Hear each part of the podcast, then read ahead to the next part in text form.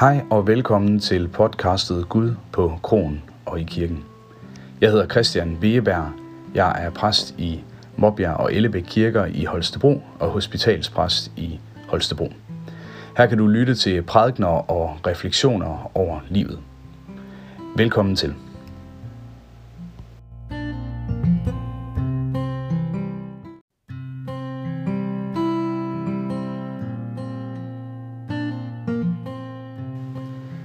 I dag skal du høre en prædiken til første søndag i fasten. I forberedelsen til prædiken, der har jeg været noget optaget af, øh, hvor meget man egentlig må nævne en statsminister i en prædiken. Så jeg har spurgt øh, øh, sovnemedhjælperen og organisten her i Ellebæk Kirke, og jeg har spurgt mine forældre, der sådan er faste kirkegængere, hvor meget må man egentlig nævne statsministeren i en prædiken? Så jeg har måttet justere prædiken lidt et par gange, for det har vi vist alle sammen forskellige øh, grænser for. Øh, jeg har i hvert fald gjort et forsøg her. Ikke på at nævne statsministerens politik, eller, eller regeringens politik, eller coronastrategi, men i stedet at sammenligne den måde, som statsministeren kommunikerer øh, på Facebook på, øh, med den måde, med det, at vi alle sammen gerne vil definere andres blik på os, og, og måske selv skabe vores, vores, øh, vores eget blik på, eller øh, skabe andres blik på os. Men nu til prædiken. Først kommer oplæsningen. Det er øh, Paul Hyttel, der oplæser fra Matthæus evangeliet kapitel 4 i Bibelselskabets udgivelse. Jesu fristelse i ørkenen. Så blev Jesus af ånden ført ud i ørkenen for at fristes af djævlen. Og da han havde fastet i 40 dage og 40 nætter, led han til sidst sult. Og fristeren kom og sagde til ham, hvis du er Guds søn, så sig, at stenene her skal blive til brød. Men han svarede, der står skrevet, mennesket skal ikke leve af brød alene, men af hvert ord, der udgår af Guds mund. Da tog djævlen ham med til den hellige by, stillede ham på templets tinde og sagde til ham, hvis du er Guds søn, så styr dig ned. For der står skrevet, han vil give sine engle befaling, og de skal bære dig på hænder, så du ikke støder din fod på nogen sten. Jesus sagde til ham, der står også skrevet, du må ikke udæske Herren din Gud. Igen tog djævlen ham med sig, denne gang til et meget højt bjerg, og viste ham alle verdens riger og deres herlighed, og sagde til ham, alt dette vil jeg give dig, hvis du vil kaste dig ned og tilbede mig. Der svarede Jesus ham, vi bort, satan, for der står skrevet, du skal tilbede Herren din Gud og tjene ham alene. Der forlod djævlen ham, og sig, der kom engle og sørgede for ham.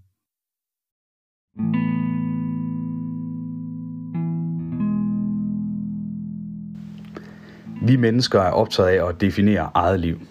Det vil sige at fremstille det på en særlig måde, og dermed selv skabe billedet af os selv over for andre. Men i dagens fortælling om Jesu fristelse i ørkenen viser Jesus en anden vej. Vi må lade Gud definere, hvem vi er. Støtte os til hans billede af os. For det kan sætte os fri. For vi mennesker er optaget af at definere andres blik på os. Det gælder almindelige mennesker. Men i dag ser vi det nok i særlig grad hos politikere. For eksempel har der ulmet en kritik af statsministeren i Danmark i nogen tid. Og jeg taler ikke om coronastrategi eller regeringens politik generelt. Det skal jeg nok undlade at kommentere på. Nej, kritikken går på kommunikationen. Hvor det tidligere var normalt at kommunikere budskaber ud gennem aviser og tv, definerer statsministeren i stedet vores blik på hende gennem sin Facebook-profil. Hvor vigtige signaler om coronaepidemien blandes med billeder af vinduespudsning, dans over opvasken med papdatteren og makralmadder.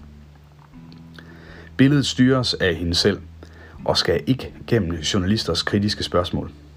Og dermed så definerer statsministeren selv vores blik på hende. Hun fremstår jævn og almindelig. Og heri er statsministeren ikke enestående.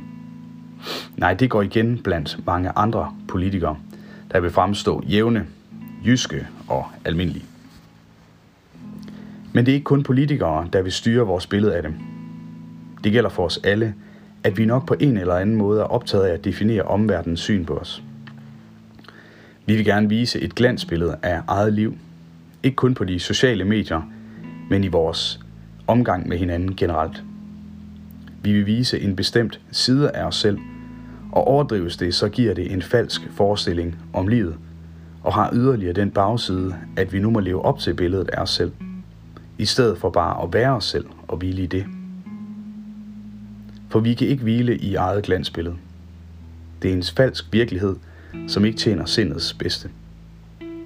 Sådan har det nok altid været. Men i dag er det som om muligheden for det er større. I kristendommen siger vi, at det først og fremmest er Gud, der må definere, hvem vi er. Det er hans billede af os, der må bestemme, hvem vi er.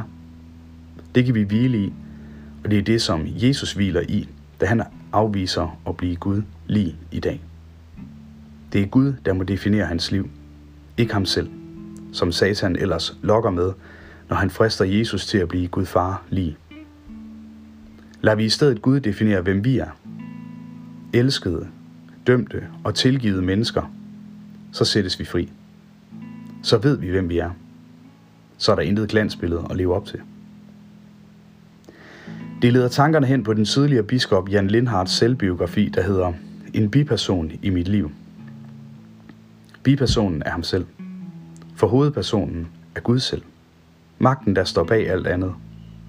Det er den magt, der skal definere, hvem Jan Lindhardt er. Og det er den magt, vi skal overlade til at definere, hvem vi er. Så kan vi gå med sænkede skuldre ud i livet. Jesus fristes i dag af ondskaben selv til at definere, hvem han selv er. Brug din magt til det ene og det andet, siger djævlen. Du skal blive som Gud, lyder det som et ekko fra syndefaldsberetningen i det gamle testamente, som slangen i den fortælling lokker urmennesket. Bliv som Gud. Så du bestemmer og definerer virkeligheden. Selv skaber virkeligheden. Men Jesus afviser, og ondskaben selv forlader ham først, da han i stedet for at pege på sig selv, peger på Gud. Jesus siger, der står, du skal tilbede Herren din Gud og tjene ham alene. Da forlod Satan ham. Netop her, da han peger på Gud, forlader den under ham. Når vi mennesker oplever trangen til hele tiden at fortælle glansbilledet af, og efterfølgende skal leve op til det billede, så kan vi hvile i, at vi mennesker først og fremmest defineres af Gud. Vi er elskede, dømt og tilgivet. Vi er værdifulde mennesker med en opgave om at gå ud i livet med sænkede skuldre og oprejst pande og tjene hinanden. I filmen om reformatoren Martin Luther med Joseph Fien i hovedrollen, så skændes den unge munk Martin Luther med djævlen selv i begyndelsen. Hans lærermester griber ind og påpeger, at Luther skal stoppe det nyttesløse skænderi og i stedet binde sig til Kristus og lade ham tage kampen mod det onde. Scenen slutter med Martin Luther, der ligger på gulvet i sin munkecelle. Han knuger et kors og gentager ordene, Jeg er din. Frels mig. Jeg er din. Frels mig. Vi moderne mennesker kan lade os friste til selv at definere, hvem vi er. I stedet må vi vende om mod Gud og lade den Gud bestemme billedet af os og definere, hvem vi er. På den måde kan vi, som Luther, kæmpe os, kæmpe mod det onde ved at vende os mod Gud. Vi er elskede, dømte og tilgivet. Vi er værdifulde mennesker med en opgave om at gå ud i livet med sænkede skuldre og oprejst pande og tjene hinanden. Amen.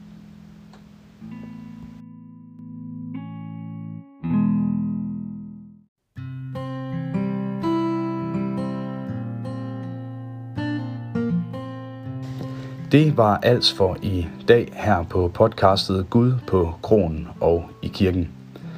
Jeg hedder Christian Wieberg, og har du nogle kommentarer til, til det, du har hørt i dag, så er du altid velkommen til at, at skrive til mig. Tak fordi du lyttede med.